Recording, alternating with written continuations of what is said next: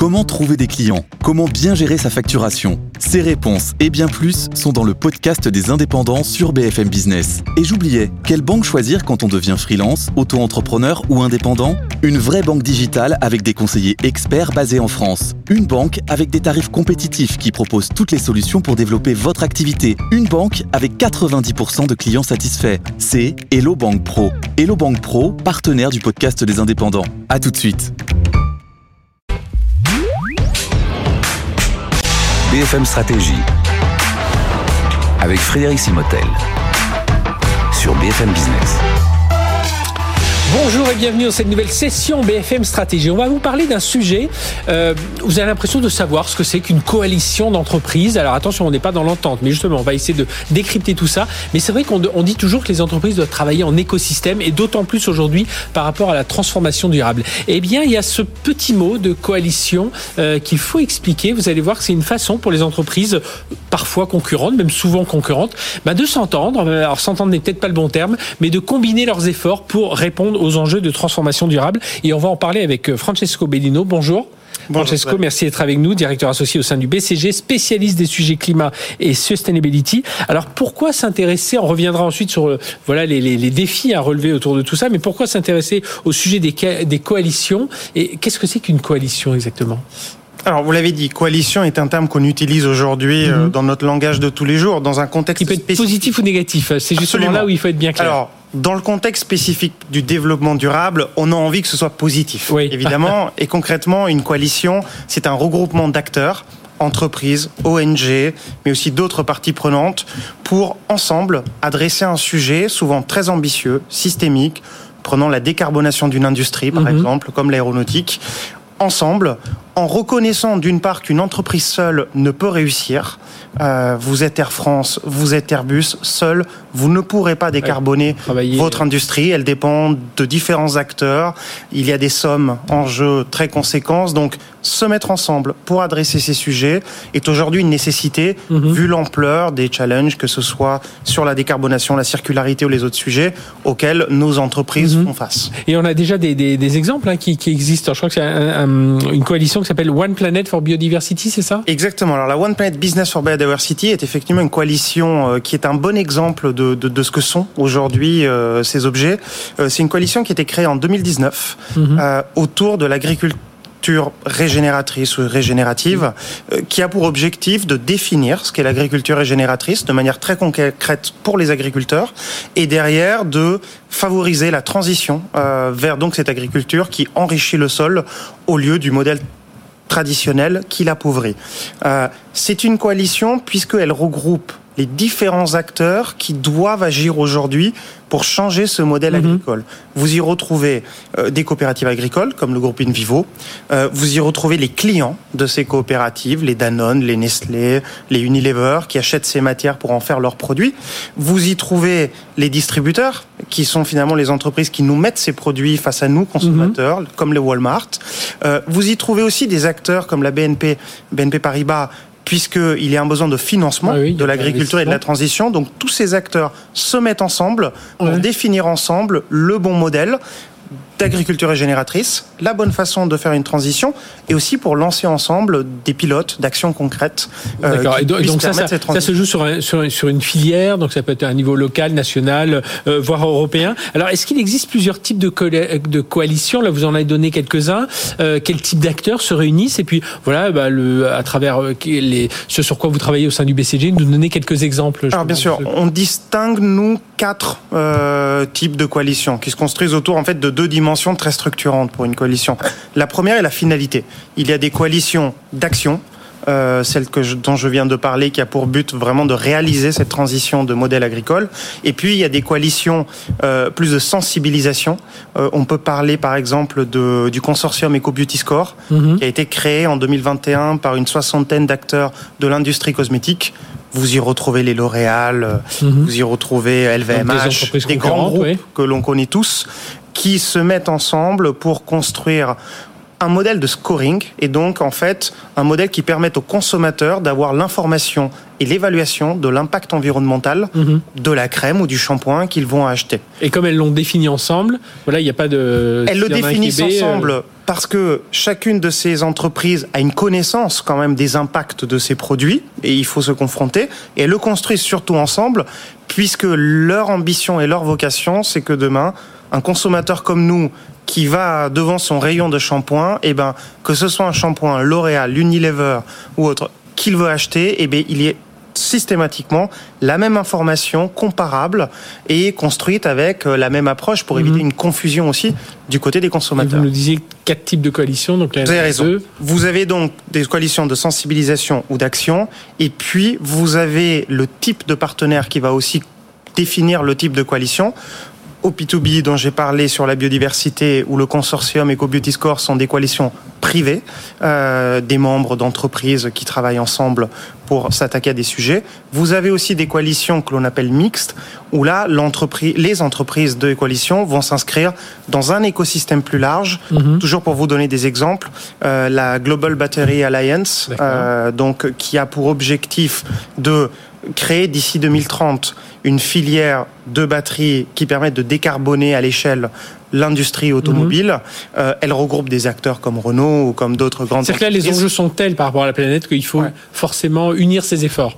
Même si derrière, on voit des compétiteurs. Pour réussir sur un secteur comme celui à 2030, c'est beau de se dire que les entreprises vont faire euh, des batteries durables, mais l'enjeu démarre au niveau des talents que l'on forme pour travailler sur ces sujets. Donc, des universités font partie de ces coalitions. La réglementation autour des batteries joue un mhm. rôle clé, donc le pouvoir public aussi.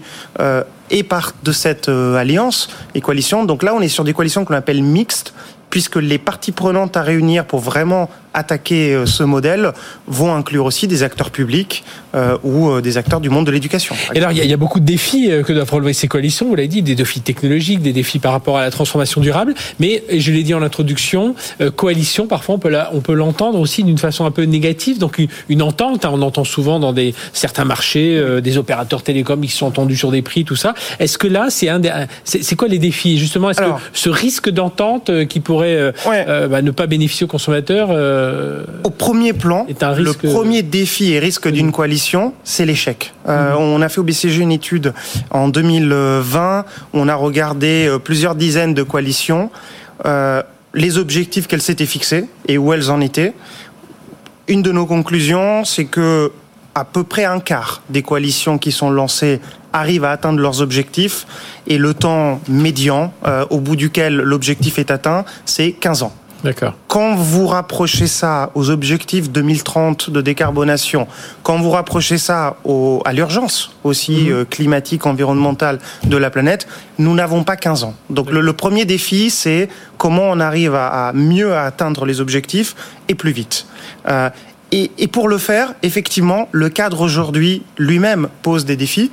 Euh, vous parlez des risques d'entente. Mhm. C'est vrai qu'aujourd'hui, quand vous réunissez différents acteurs d'une industrie pour construire un score, et euh, par exemple l'Eco Beauty Score, et que toute réunion de travail démarre par 15 minutes avec des avocats qui expliquent tout ce qu'on n'a pas le droit de se dire les uns des autres, les données qu'on ne peut pas partager, les éléments que l'on ne peut pas discuter, et eh ben c'est rarement un terreau très fertile pour l'innovation. Donc besoin d'adresser ce sujet effectivement réglementaire et de comment on passe de concurrence à coopétition, mettre mhm. de la ah coopération là-dedans. Et le deuxième sujet très pragmatique mais réel pour les entreprises, c'est que ça reste des objets souvent en dehors de l'entreprise. Et pour une entreprise, libérer le temps, les talents, les ressources pour s'adresser ensemble à ces sujets reste un challenge dans le quotidien. Et alors justement, euh, libérer du temps, c'est ça, c'est ça aussi les facteurs de succès de, de, de ces coalitions, c'est qu'on libère du temps par rapport à ses, ses collaborateurs, à ses. C'est une question qu'on a posée à un think tank qu'on a euh, animé nous BCG avec une vingtaine de responsables de développement durable de grands groupes, mm industries, ONG euh, et, et, autres. Et en fait, la question que l'on s'est posée, c'est effectivement quels peuvent être les dix facteurs clés de succès euh, pour qu'une coalition réussisse vite son objectif. Je ne vais pas vous lister les 10, mais peut-être les trois euh, qui ont été au cœur de la discussion. Euh, un a vraiment été sur le choix des parties prenantes. Aujourd'hui, une coalition, même coalition entre entreprises, doit aller voir le monde à l'extérieur et trouver des ONG, des universités, mhm. des sachants et experts à embarquer dans la réflexion pour que ça ne reste pas quelque chose de centré sur l'entreprise. Donc cette ouverture est clé. Le deuxième sujet, euh, qui est un sujet, on va dire, de rigueur, au-delà de la bonne intention, les coalitions doivent absolument se définir un temps de euh, réalisation d'objectifs, des objectifs intermédiaires, euh, ce qu'on appelle une roadmap, on va dire. Donc vraiment un plan d'action qui soit opposable et qui puisse les aider à piloter et à éviter l'effet tunnel dont on se retrouve cinq ans mhm. après et on n'a pas avancé.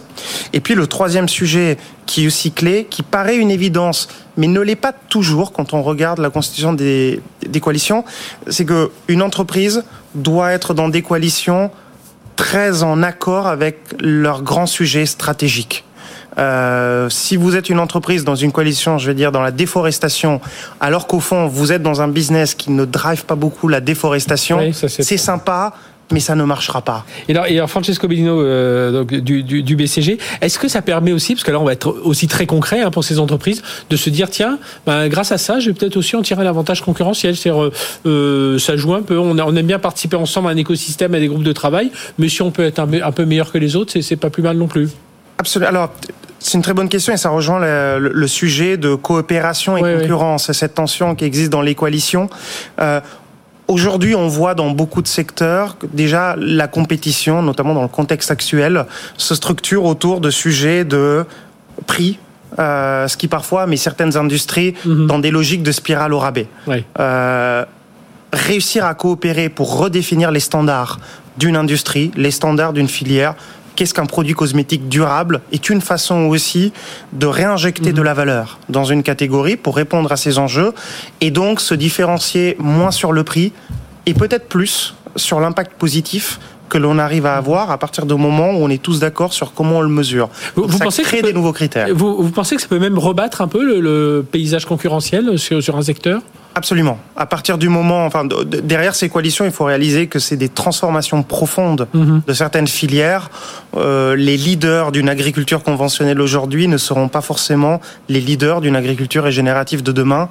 Donc, ça peut vraiment rebattre les cartes. Et, et peut-être, au-delà de cette redéfinition de modèle, un dernier mot peut-être en conclusion sur euh, les travaux que l'on a fait ou les expériences que l'on a vues mhm. autour des coalitions. Je parlais de la concurrence. Aujourd'hui, il y a beaucoup d'entreprises qui construisent ces coalitions et qui prennent sur elles aussi de porter le sujet et d'atteindre ces objectifs très ambitieux. Euh, vous disiez c'est un sujet peu médiatisé, il gagnerait à l'être puisqu'on a besoin aussi d'autres parties prenantes. Nous, société, les consommateurs, devons accepter que ces sujets-là comportent un risque et que à un moment il peut y avoir des échecs mhm. temporaires, on l'espère, mais il faut accepter que ces coalitions ne délivrent pas forcément tout de suite mais les efforts qui sont là donnent des acquis. Et après, il y a un grand appel de ces acteurs-là aux régulateurs, puisqu'aujourd'hui, effectivement, les règles de la concurrence ou les règles mhm. d'entente de, entre les entreprises ont besoin aussi d'être revues pour que ces coalitions soient plus efficaces. donc il faut du dialogue et puis voilà, il faut aller l'étape, c'est l'étape d'après de, la constitution d'un écosystème, hein, ces, ces, coalitions. Merci d'être venu nous en parler de façon très claire. Euh, Francisco Bellino, directeur associé au sein du BCG, spécialiste donc de ces sujets climat et sustainability. Et sustainability, voilà, j'arrive à le dire, les coalitions moteurs de la transformation durable des entreprises. Allez, retrouvez-nous en replay, bien entendu pour ces sessions BFM Stratégie. À très bientôt.